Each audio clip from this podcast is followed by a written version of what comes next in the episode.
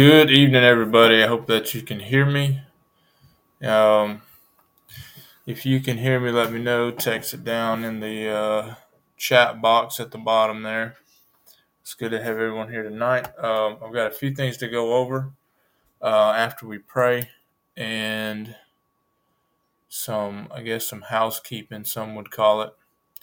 But uh, let's first let's go ahead and um, ask the Lord to be with us in this podcast here. Dear Father, Lord, we thank you for today. Thank you for your many blessings. Thank you for what you've done for us, what you've given us. Thank you for your many blessings. We thank you for our families, and our friends. We thank you for the, um, our loved ones and the uh, where you've placed us at this critical time. Help us to follow you. Help us to be uh, always working for you, steadfast, unmovable, always abounding in the, your work. Help us to live for you. Help us to be that light on the hill. Help us to speak the truth. Uh, help us to understand that you said that you are the way, the truth, and the life. No man comes to the Father but by you. We we don't achieve eternal life unless we trust you, unless we've repented of our sins and we've asked you to come into our heart and save us and become our Lord and Savior.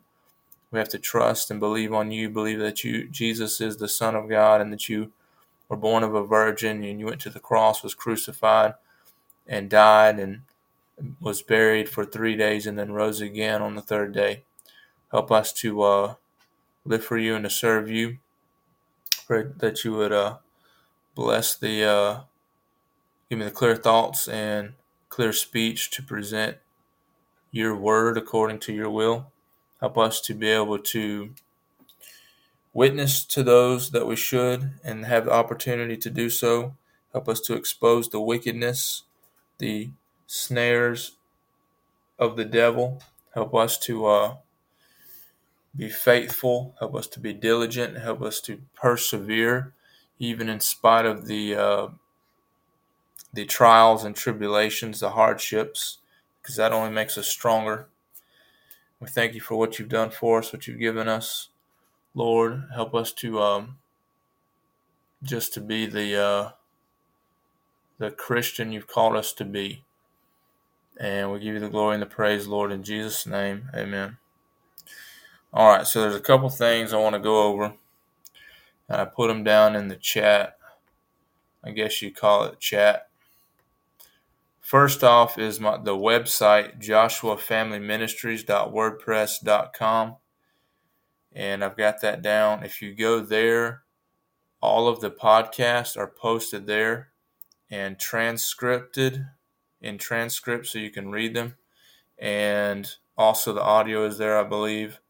Uh, plus, I've posted the uh, several of the documents, and I think the the first four I posted are there on the website anyway, and I'll show you those here momentarily. And the next is that eBay site is a shirt that I'm selling that says only two genders, Genesis 127.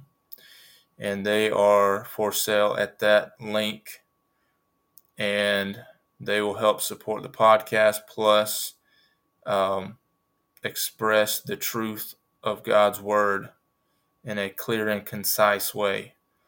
Um, so those are available. The third thing is that my channel, the last message, if you scroll down to it, man, I'm having trouble scrolling. Okay. Scroll down to the last message I posted, and you see Preacher Josh at Rumble. I think it would be preacherjosh at rumble.com. I had trouble with my login a few moments ago, so I didn't get the link. But if you go to Rumble and type in Preacher Josh, uh, you'll find my channel. You should. It'll have the same icon as the podcast. And you'll see some videos there. Of one of the videos there may be only one video on the Rumble channel, but it's the uh, Georgia Guidestones uh, when I was there and before they blew up.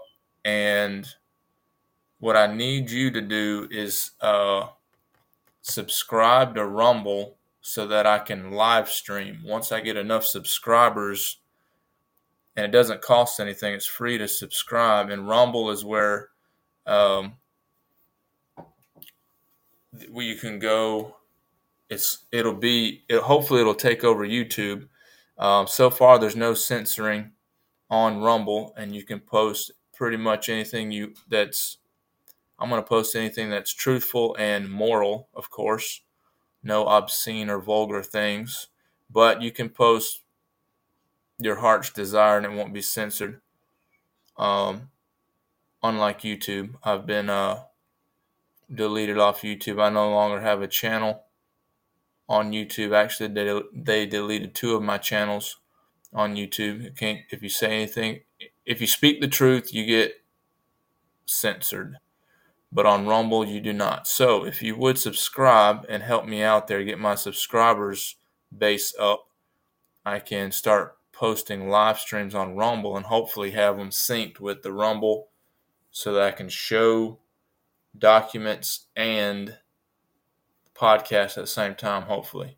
So if you would help me with that, I would appreciate it. Uh, what I want to do now, I'm going to see if I can play. I tried to download the video to the podcast, uh, this uh, cutout, and I couldn't do it, at least in the time frame that I had. So I'm going to try to play it.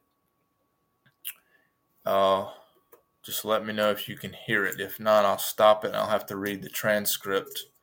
But this is, and what the way I found this, this was on May 17th, and it was the,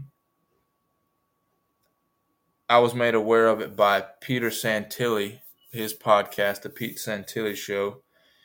And it is the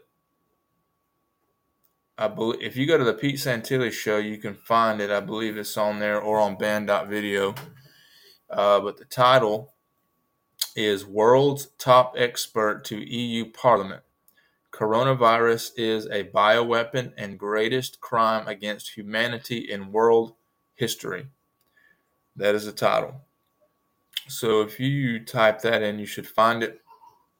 I went to YouTube and I couldn't find the excerpt that this, I think it's 24, 25 minutes long.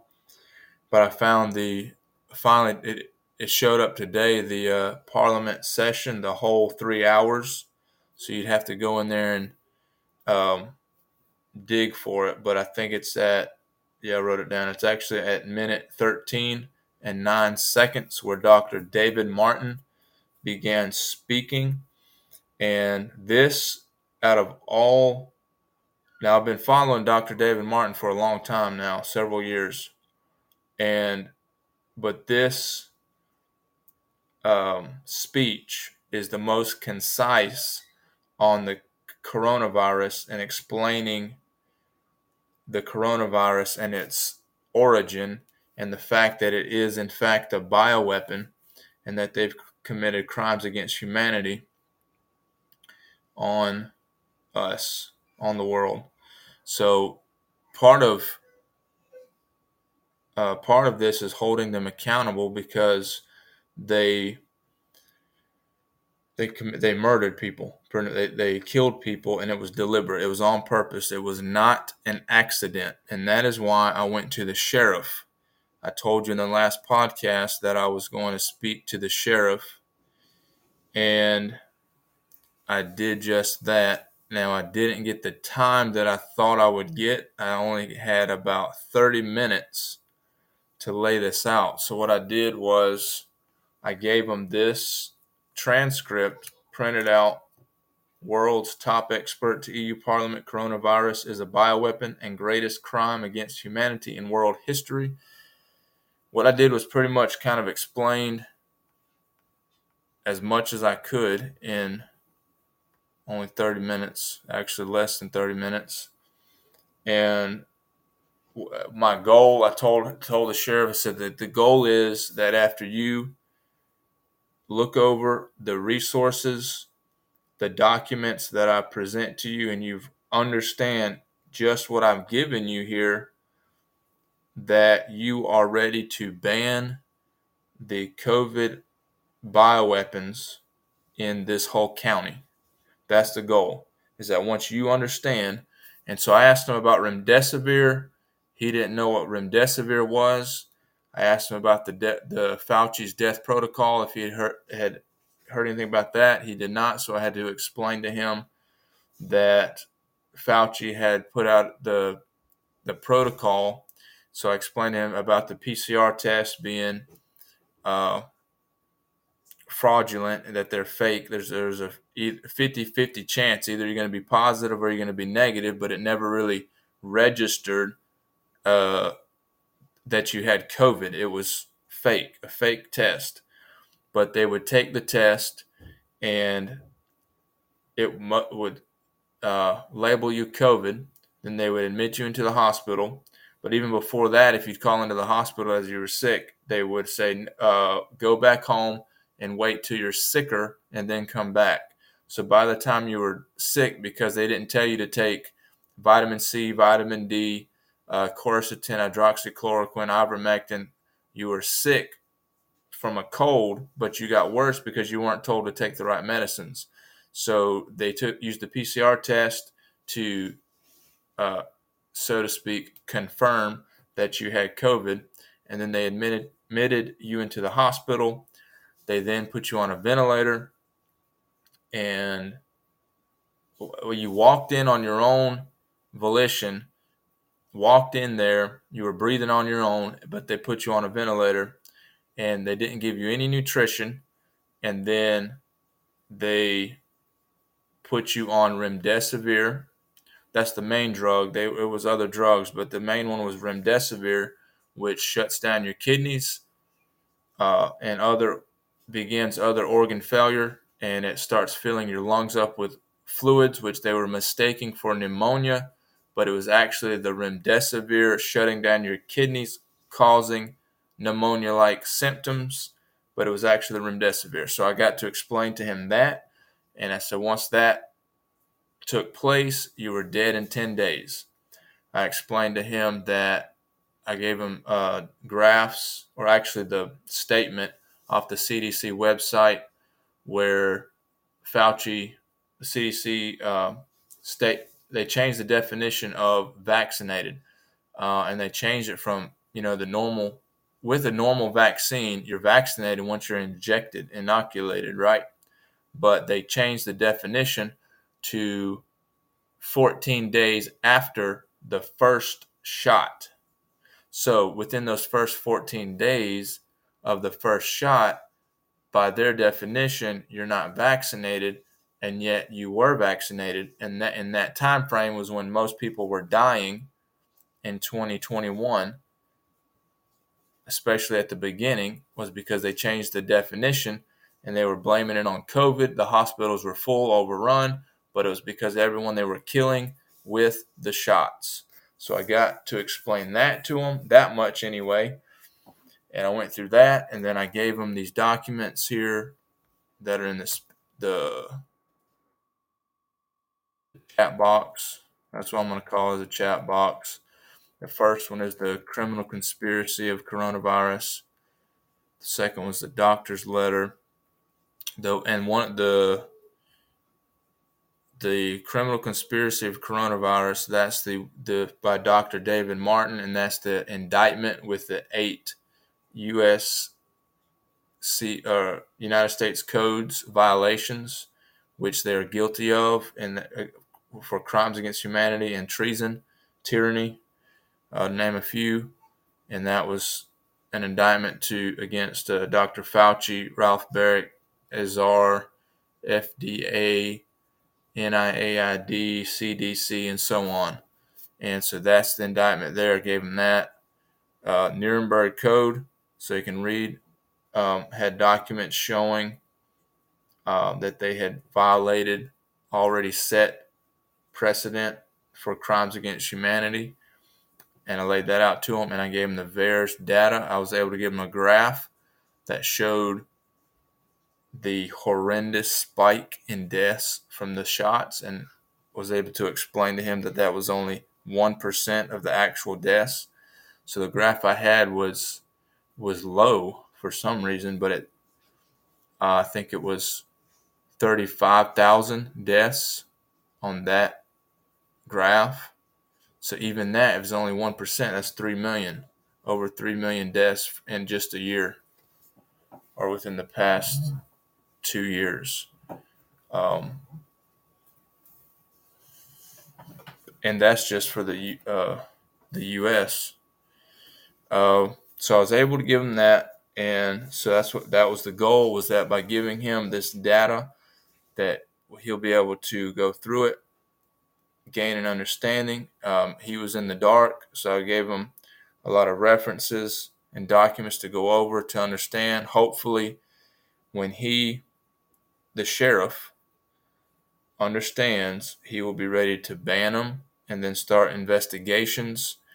And hopefully, at the meetings that we have, neighborhood watch meetings or such, I'll be able to speak at one of them or at the next one and lay this all out uh, to the community.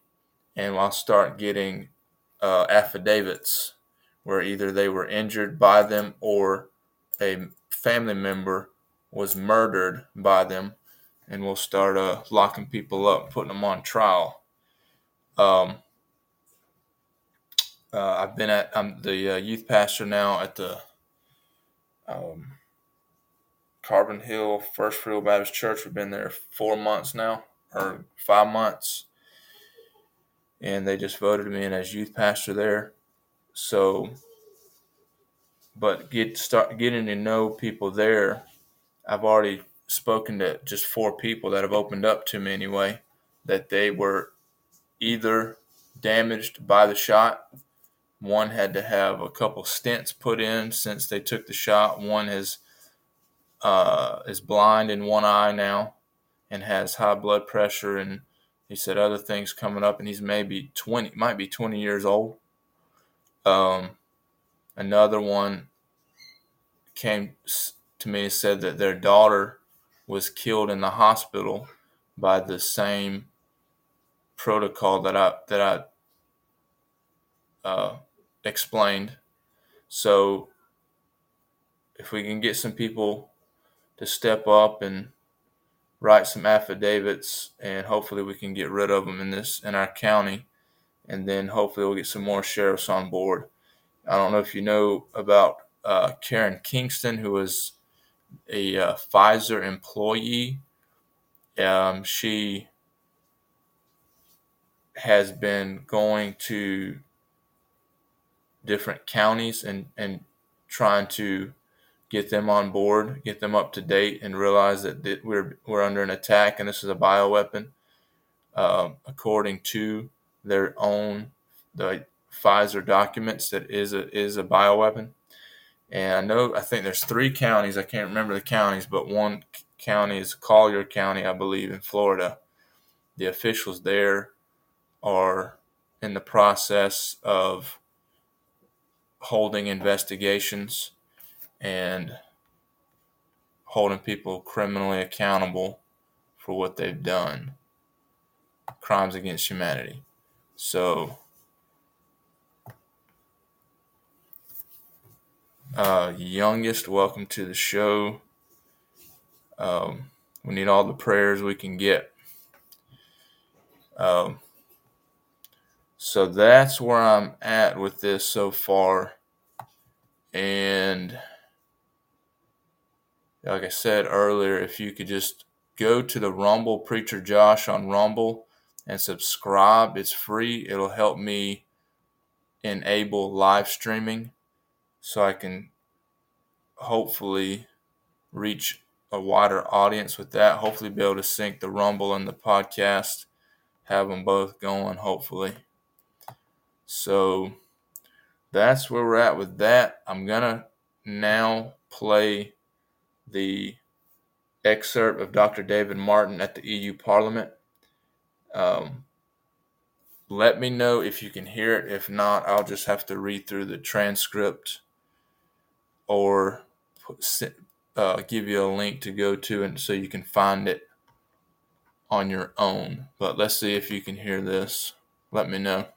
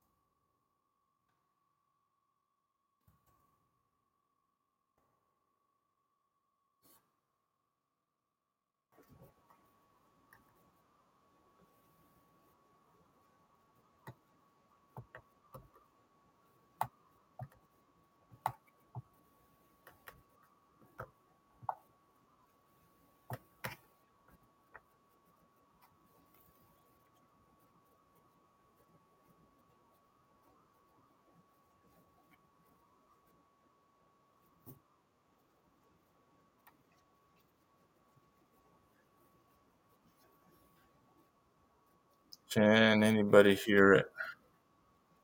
Can you hear the audio right now? We got Dr. David Martin playing now, if you can hear it.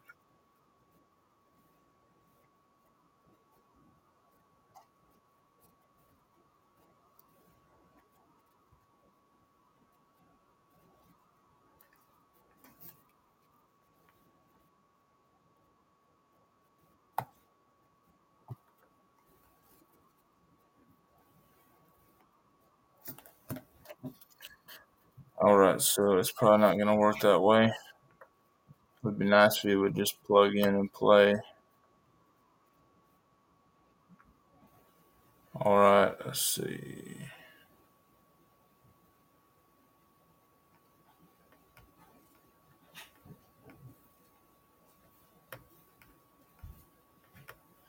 All right, um, let me see. Let me try one more thing real quick.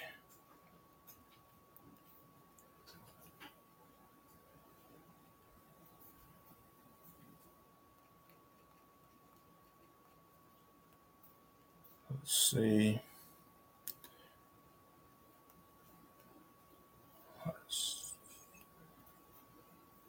I, I gain confidence.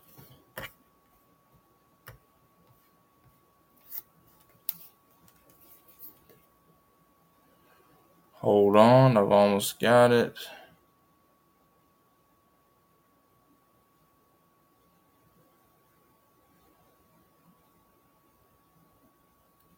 All right, let me know if you can hear this, if it's clear.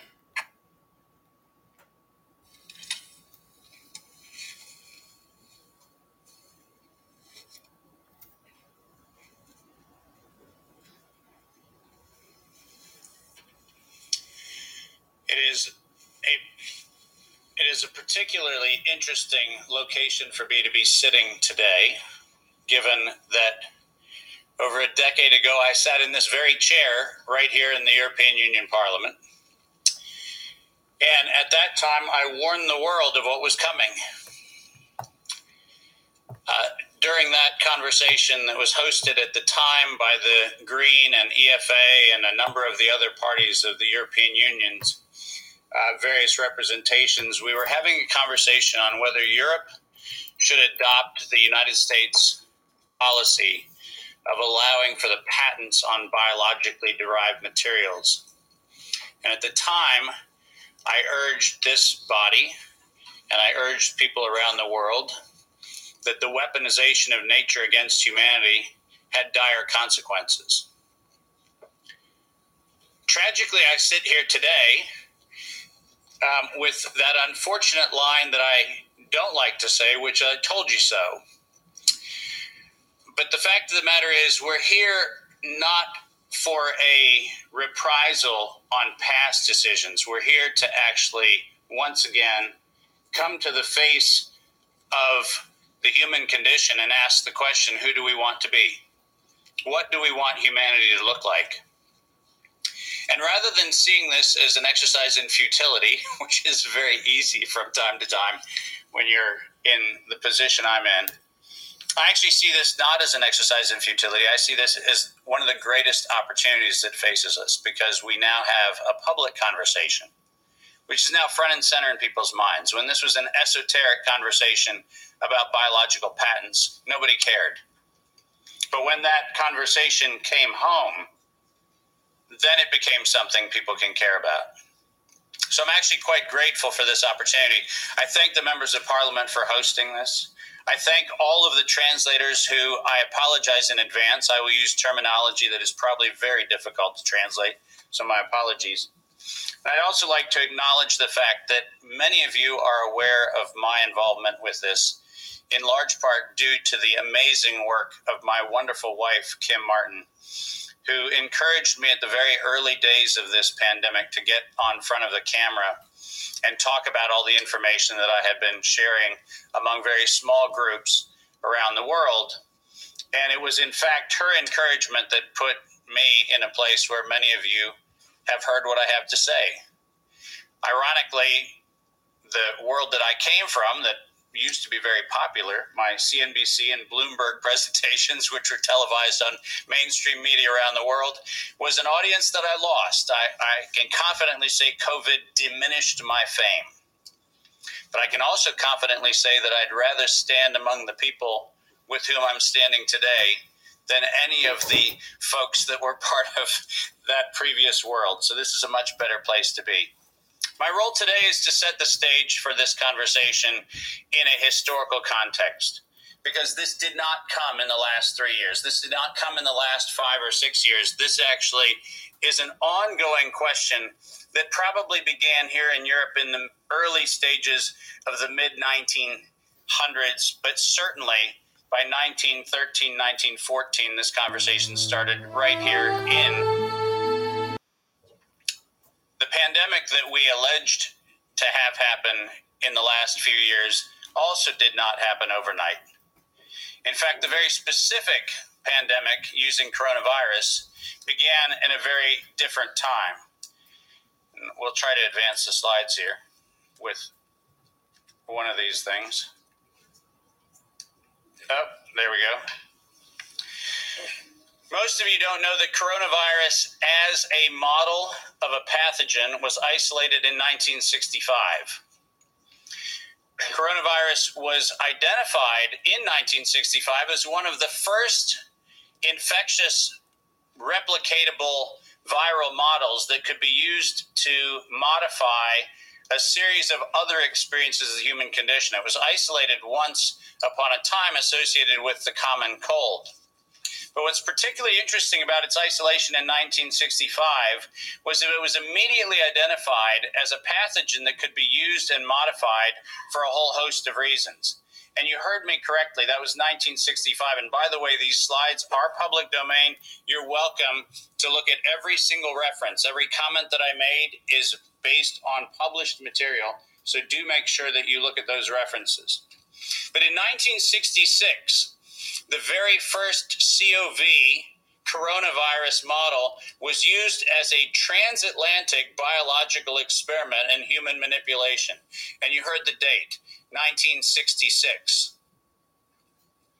I hope you're getting the point of what I'm saying. This is not an overnight thing. This is actually something that's been long in the making. A year before I was born, we had the first transatlantic coronavirus data sharing experiment between the United States and the United Kingdom. And in 1967, the year I was born, we did the first human trials on inoculating people with modified coronavirus. Isn't that amazing? 56 years ago, the overnight success of a pathogen that's been 56 years in engineering. And I want that to chill with all of you. Where were we when we actually allowed, in violation of biological and chemical weapons treaties, where were we as a human civilization when we thought it was an acceptable thing to do to take a pathogen for the United States and infect the world with it? Where was that conversation? And what should have been that conversation in 1967? That conversation wasn't had. Ironically, the common cold was turned into a chimera in the 1970s. And in 1975, 1976, and 1977, we started figuring out how to modify coronavirus by putting it into different animals pigs and dogs and not surprisingly, by the time we got to 1990, we found out that coronavirus as a infectious agent was an industrial problem for two primary industries the industries of dogs and pigs. Dog breeders and pigs found that coronavirus created gastrointestinal problems, and that became the basis for Pfizer's first spike protein vaccine patent, filed, are you ready for this? In 1990. Did you hear what I just said? 1990. Operation Warp Speed? I'm sorry. Where's the warp and the speed? Pfizer, 1990, the very first spike protein vaccine for coronavirus. Isn't that fascinating? Isn't it fascinating that we were we were told that well the spike protein is a new thing. We just found out that that's the problem. No. As a matter of fact, we didn't just find out it was not just now, now the problem. We found that out in 1990 and filed the first patents on vaccines in 1990 for the spike protein of coronavirus. And who would have thought? Pfizer. Clearly, the innocent organization that does nothing but promote human health. Clearly, Pfizer the organization that has not bought the votes in this chamber and in every chamber of every government around the world. Not that Pfizer. Certainly, they wouldn't have had anything to do with this. But oh, yes, they did. And in 1990, they found out that there was a problem with vaccines. They didn't work. You know why they didn't work? It turns out that coronavirus is a very malleable model. It transforms and it changes and it mutates over time. As a matter of fact, every publication on vaccines for coronavirus from 1990 until 2018, every single publication concluded that coronavirus escapes the vaccine impulse because it modifies and mutates too quickly for vaccines to be effective. And since 1990 to 2018, that is the published science, ladies and gentlemen. That's following the science. Following the science is their own indictment of their own programs that said it doesn't work. And there are thousands of publications to that effect, not a few hundred, and not paid for by pharmaceutical companies. These are publications that are independent scientific research that shows unequivocally, including efforts of the chimera modifications made by Ralph Baric in the University of North Carolina, Chapel Hill. All of them show vaccines do not work on coronavirus. That's the science. And that science has never been disputed. But then we had an interesting development in 2002. And this date is most important because in 2002, the University of North Carolina, Chapel Hill patented, and I quote, an infectious replication defective clone of coronavirus. Listen to those words infectious replication defective. What does that phrase actually mean? For those of you not familiar with language, let me unpack it for you. Infectious replication defective means a weapon. It means something meant to target an individual, but not have collateral damage to other individuals. That's what infectious replication defective means. And that patent was filed in 2002 on work funded by NIAID's Anthony Fauci from 1999 to 2002. And that work, patented at the University of North Carolina, Chapel Hill, mysteriously preceded SARS 1.0 by a year. Dave, are you suggesting that SARS 1.0 wasn't from a wet market in Wuhan? Are you suggesting it might have come from a laboratory in the University of North Carolina, Chapel Hill? No, I'm not suggesting it. I'm telling you that's the facts. We engineered SARS. SARS is not a naturally occurring phenomenon. The naturally occurring phenomenon is called the common cold. It's called influenza like illness. It's called gastroenteritis. That's the naturally occurring coronavirus. SARS is the research developed by humans weaponizing a life system model to actually attack human beings. And they patented it in 2002.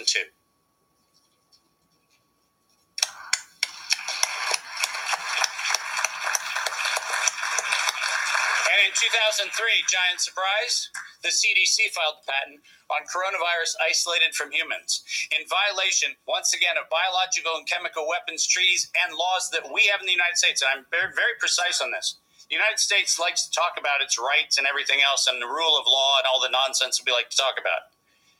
But we don't ratify treaties about, I don't know, defending humans we conspicuously avoid that. We actually have a great track record of advocating for human rights and then denying them when it comes to actually being part of the international community, which is a slightly problematic thing.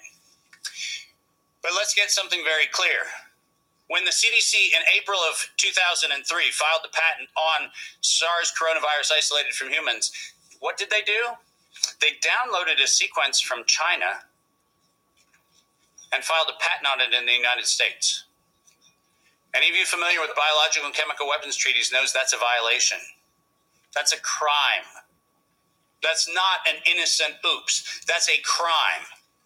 And the United States Patent Office went as far as to reject that patent application on two occasions until the CDC decided to bribe the Patent Office to override the patent examiner to ultimately issue the patent in 2007 on SARS coronavirus. But let's not let that get away from us because it turns out that the RT PCR, which was the test that we allegedly were going to use to identify the risks associated with coronavirus, was actually identified as a bioterrorism threat by me in the European Union sponsored events in 2002 and 2003, 20 years ago.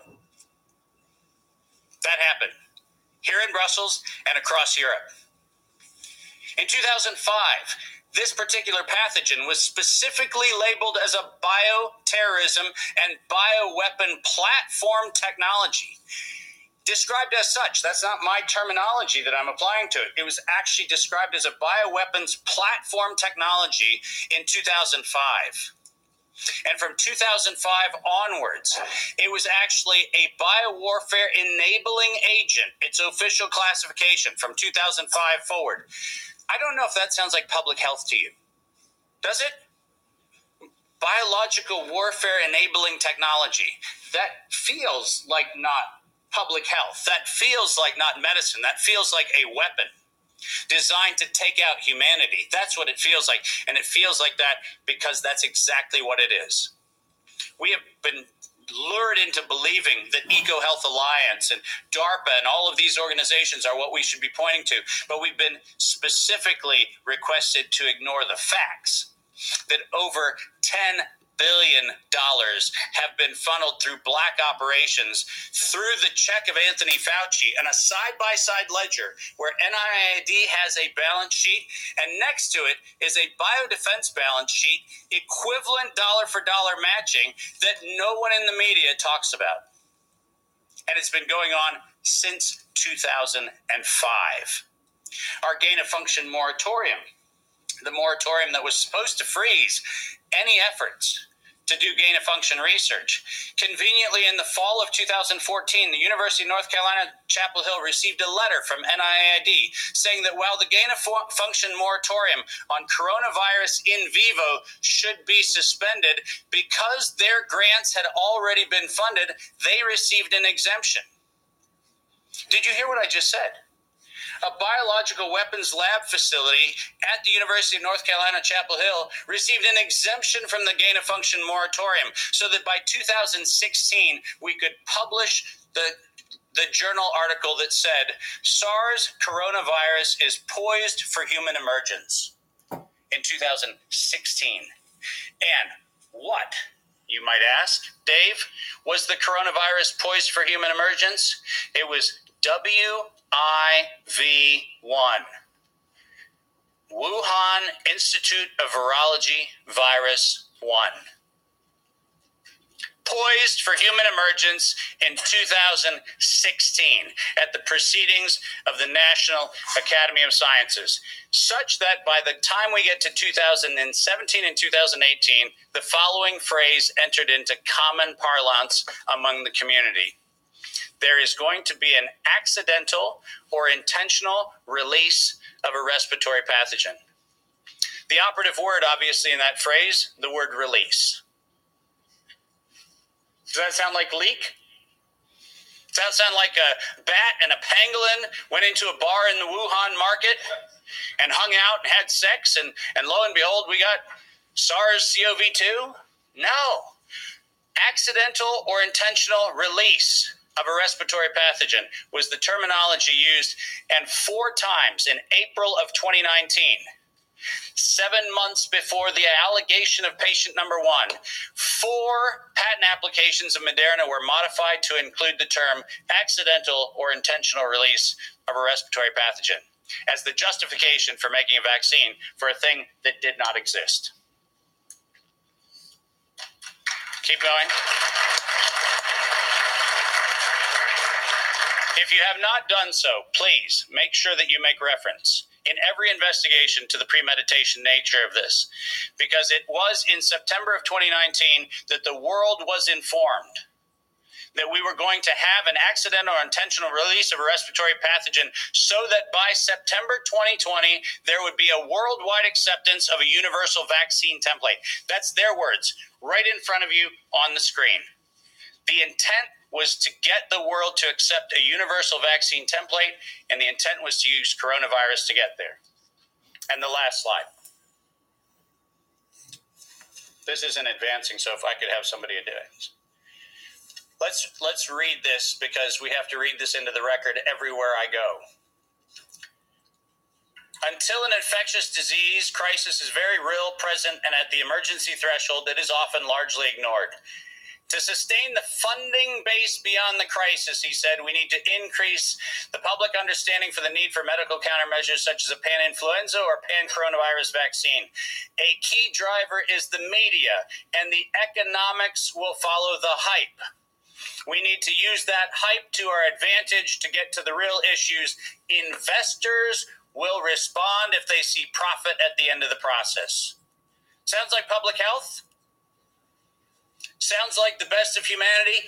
No, ladies and gentlemen, this was premeditated domestic terrorism stated at the proceedings of the National Academy of Sciences in 2015, published in front of them. This is an this is an act of biological and chemical warfare perpetrated on the human race, and it was admitted to in writing that this was a financial heist and a financial fraud. Investors will follow if they see profit at the end of the process. Let me conclude by making five very brief recommendations. The last slide. Nature was hijacked. This whole story started in 1965 when we decided to hijack a natural model and decide to start manipulating it. Science was hijacked when the only questions that could be asked were questions authorized under the patent protection of the CDC, the FDA, the NIH, and their equivalent organizations around the world. We didn't have independent science, we had hijacked science. And unfortunately, there was no moral oversight in violation of all of the codes that we stand for. There was no independent, financially disinterested, independent review board ever impaneled around coronavirus, not once. Not once. Not since 1965. We do not have a single independent IRB ever impaneled around coronavirus. So morality was suspended for medical countermeasures. And ultimately, humanity was lost because we decided to allow it to happen. Our job today is to say no more gain of function research, period. No more weaponization of nature, period. And most importantly, no more corporate patronage of science for their own self interest unless they assume 100% product liability for every injury and every death that they maintain. Thank you very much.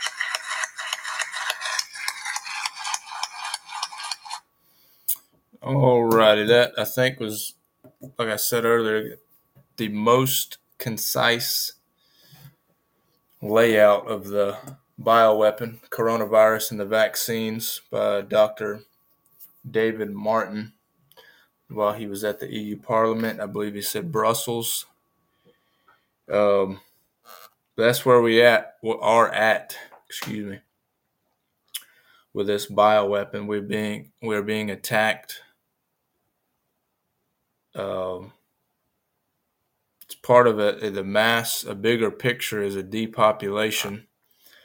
Like I mentioned before with the Georgia Guidestones, that it laid out their Ten Commandments on the Georgia Guidestones, and the very first one was to keep the population at or reduce the population to 500 million. And that's the global population, and we're at 7.5 billion right now. So their plan is underway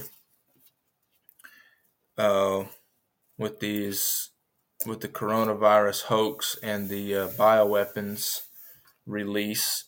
They released the coronavirus to scare, as a scare tactic, to scare people into submission,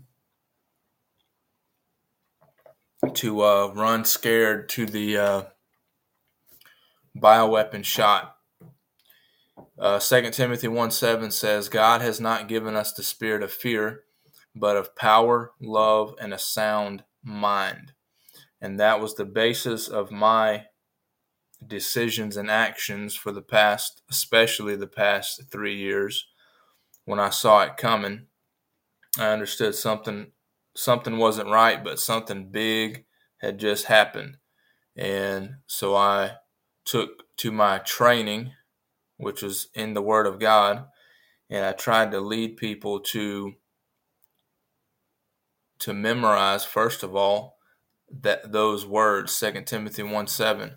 God has not given us the spirit of fear.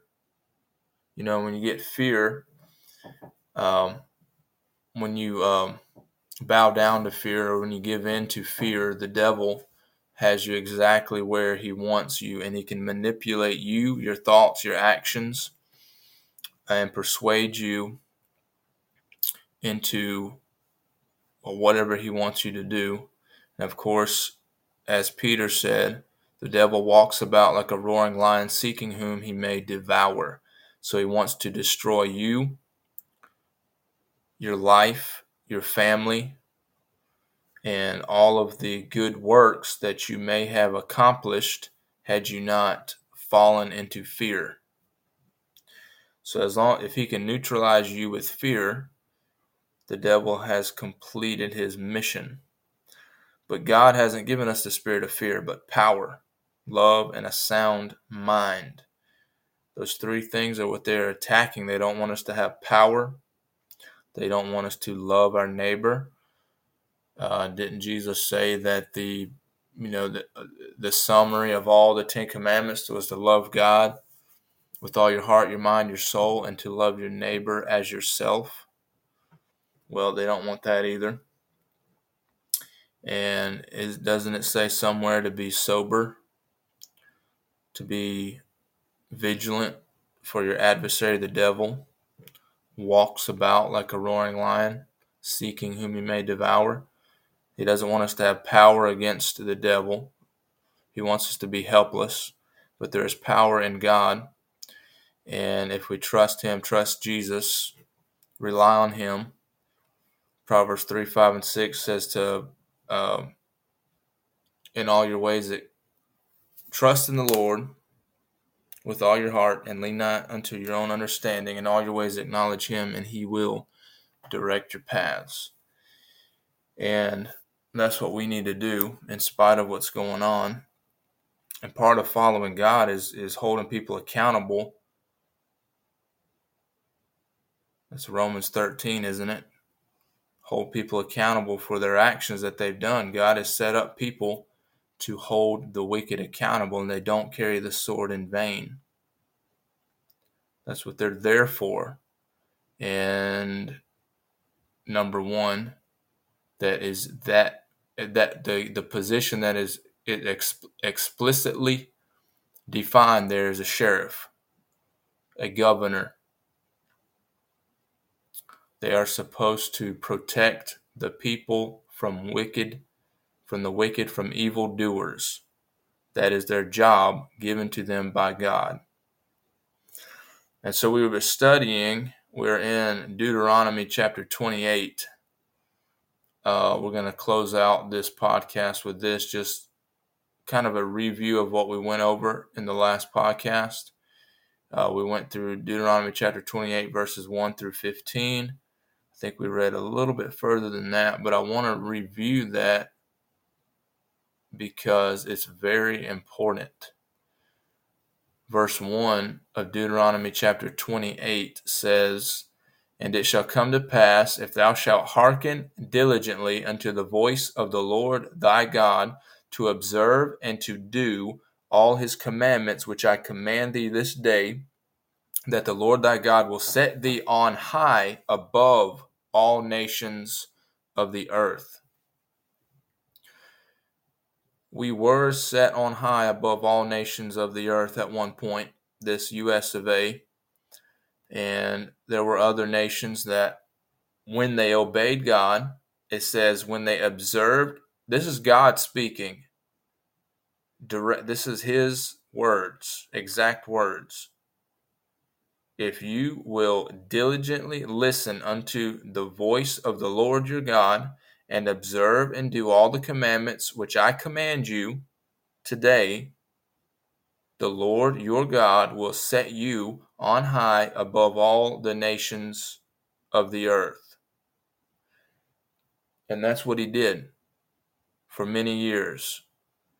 Uh, if you go back to the Virginia Compact, 1607, I believe, the Mayflower Compact in 1609, you see that our country was founded then and it was dedicated to God, and the government was set up to obey and do the voice of the Lord and to listen diligently and to observe and to do everything that God commanded us to do.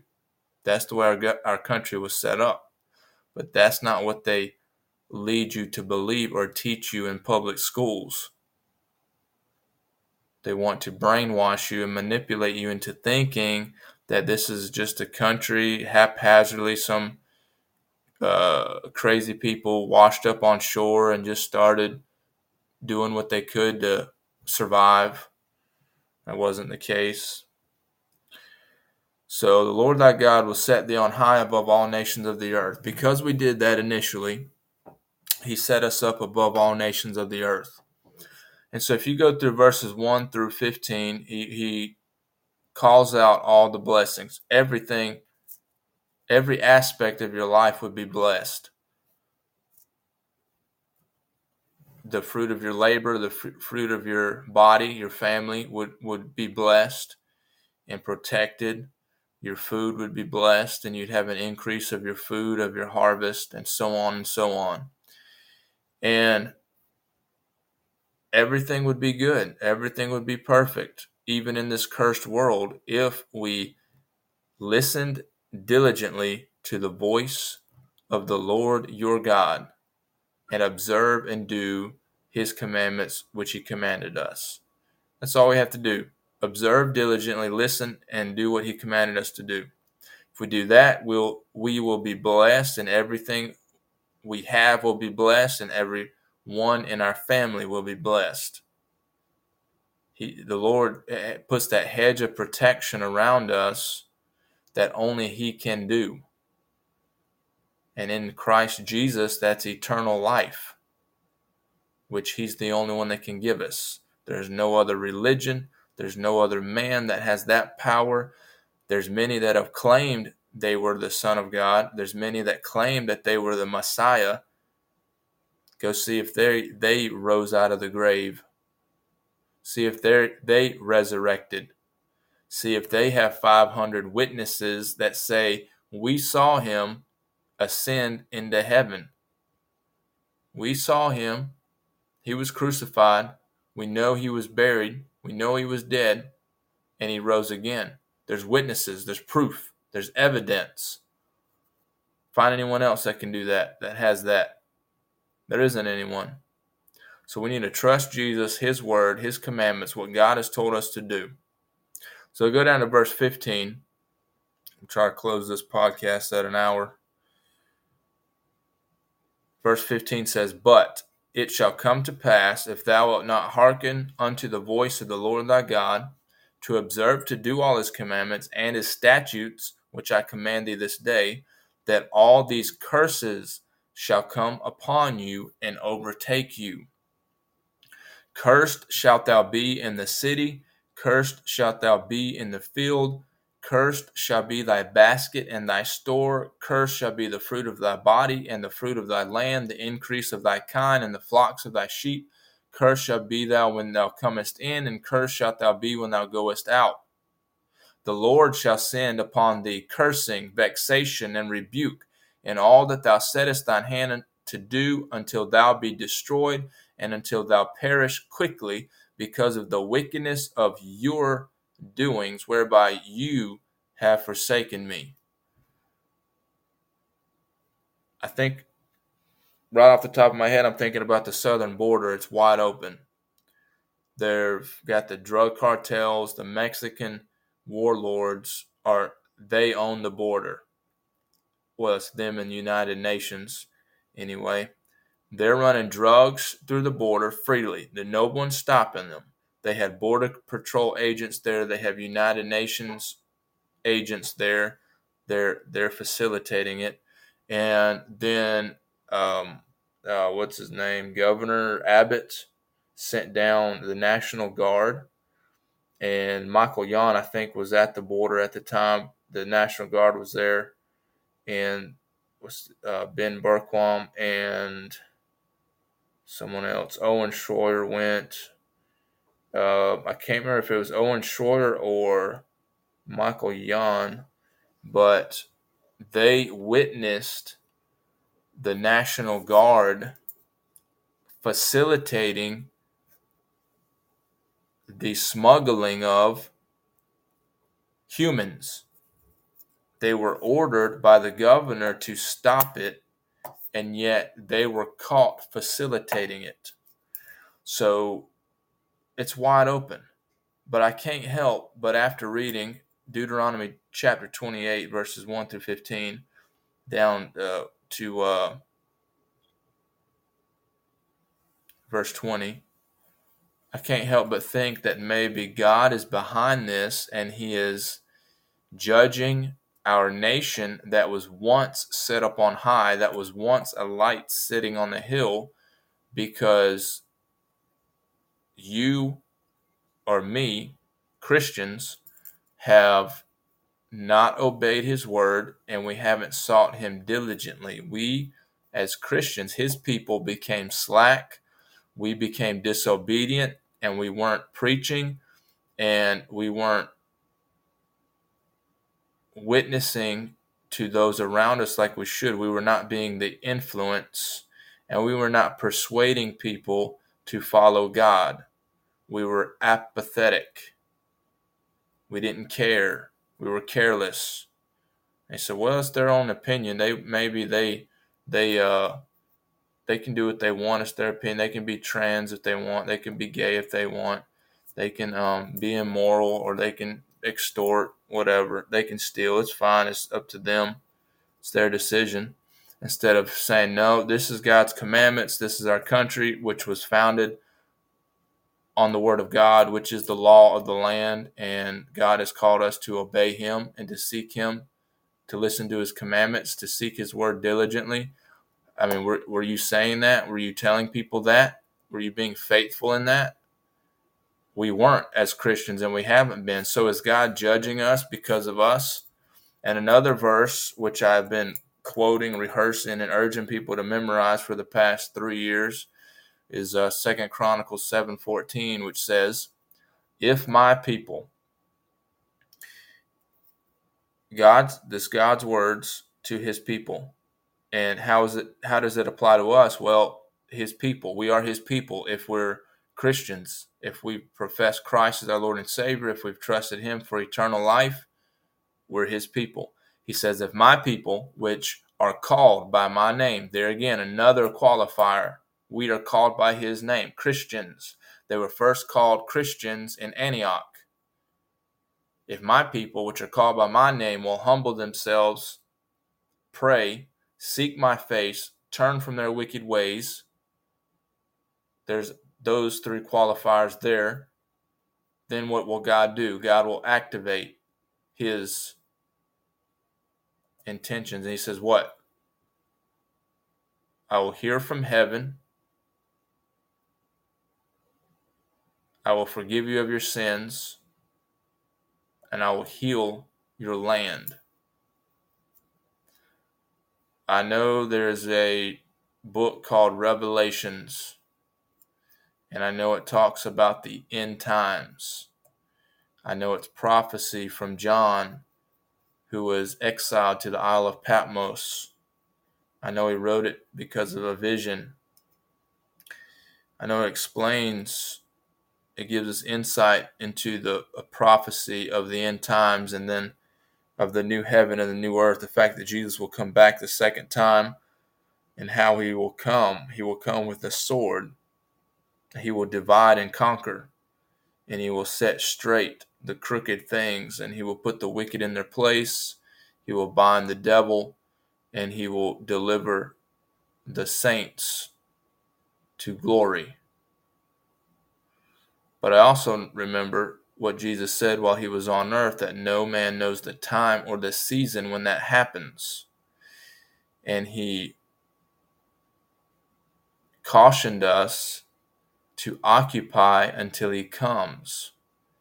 We need to maintain a level of serving, a level of witnessing, a level of influence until Jesus comes back or until we're called home. We're not supposed to be sitting on a pew, warm in the pew, doing nothing, expecting everything to happen around us without any of our input. That's not how it works. We are ambassadors for Christ. As heirs to the throne, He's left us here to be that influence. How can anyone know about these things unless they are told, unless there are preachers, and unless they've been sent? with the message. How can they believe if they have not heard? So it is everyone's job to deliver the message, and that's all you have to do. We have to deliver the message, and we have to trust God and resist the devil. Trust God, resist the devil, and he will flee. Well, why is he everything's out in the open now. You notice that um, we have a stolen. Our government has been hijacked. In 2020, the election was stolen. They installed Biden, and he's a puppet, obviously. So they're making fun of us and mocking us. On top of that, they put Baphomet in the White House at Christmas, and we have music that is worshiping the mainstream music is worshiping Satan on Easter and they're promoting the most vile and wicked sexual immorality on earth that God destroyed at least three cities for Sodom, Gomorrah, Nineveh, and I believe there's more. And we have to follow what God has called us to do no matter what the outcome we think will be. We should be steadfast, unmovable, always abounding in the work of the Lord because we know this. There is no one, nothing that can take us, can pluck us out of our Savior's hand. If we're saved, if we put our faith and trust in Jesus Christ as our Lord and Savior, there is nothing that can take that away. To be absent from the body is to be present with the Lord. Remember Stephen when he called out the, the Pharisees and the Sadducees, the priests, them stiff necked and hard hearted people. He called them out. What did they do? They started stoning him. What did he see? He saw the heavens open up and he saw Jesus sitting at the right hand of God the Father at the throne, on the throne. So what can they do to us? Kill us? So what? That to send us straight to heaven where we were wanting to go anyway. So, what's the problem? Why are we quiet? Why are we silent? Why don't we speak up? Why don't we say anything? Practically, I, um, while I'm on this earth, I don't want wicked people taking my country and making it a dunghill. I'd rather live in a place where we can get along with our neighbors and work together and provide for our families until the Lord comes. Uh, if we uh, come together as the body of Christ, the ecclesia, and resist the devil and work, we can have have that that we can restore this country back to the way it was with blessings instead of cursings from God, and it's in our hands and is clearly explained in Deuteronomy chapter 28. So we're going to continue the study of Deuteronomy chapter 28 later. We're going to end this podcast here. I appreciate you joining us in this podcast. I hope you that you spread the word and to those that need to hear it. Again, please subscribe to the my preacher Josh Rumble channel so that way I can start live streaming over there also. And I appreciate you joining. Um, if you got any any other comments or questions, go ahead and uh, type it in the uh, the chat there. And we're going to close out with a word of prayer. Dear Father, Lord, we thank you for today. We thank you for your many blessings. Thank you for what you've done for us, what you've given us. I thank you that in spite of us, in spite of our failures, you still love us. You give us second chances. I pray that we would not take that for granted. And I pray that we would serve you diligently and listen to your word diligently and do the commandments that you've given us to do so that we don't destroy our country, which is happening as we speak. We're being poisoned, we're being tricked into taking uh, bioweapons, we're being tricked into killing ourselves. We're being tricked into killing our families. We're being tricked to kill our communities. It's a mass genocide. We have thousands and thousands and thousands of people dying all around us because they were duped into the fear because they weren't trusting you and seeking your word. If they had held fast to your word and listened to you, this wouldn't have happened. But when we listen and obey you, you give us blessings. But when we disobey and turn our back on you, you give us cursing. It's plain and simple. We pray that we would be, obey you and serve you. Thank you, Lord, for what you've done for us. Continue to be with us, protect us, our families. Help us to be the influence you've called us to be. And we give you the glory and the praise. In Jesus' name, amen. All right, God bless everyone. Thank you again for joining. Out for now.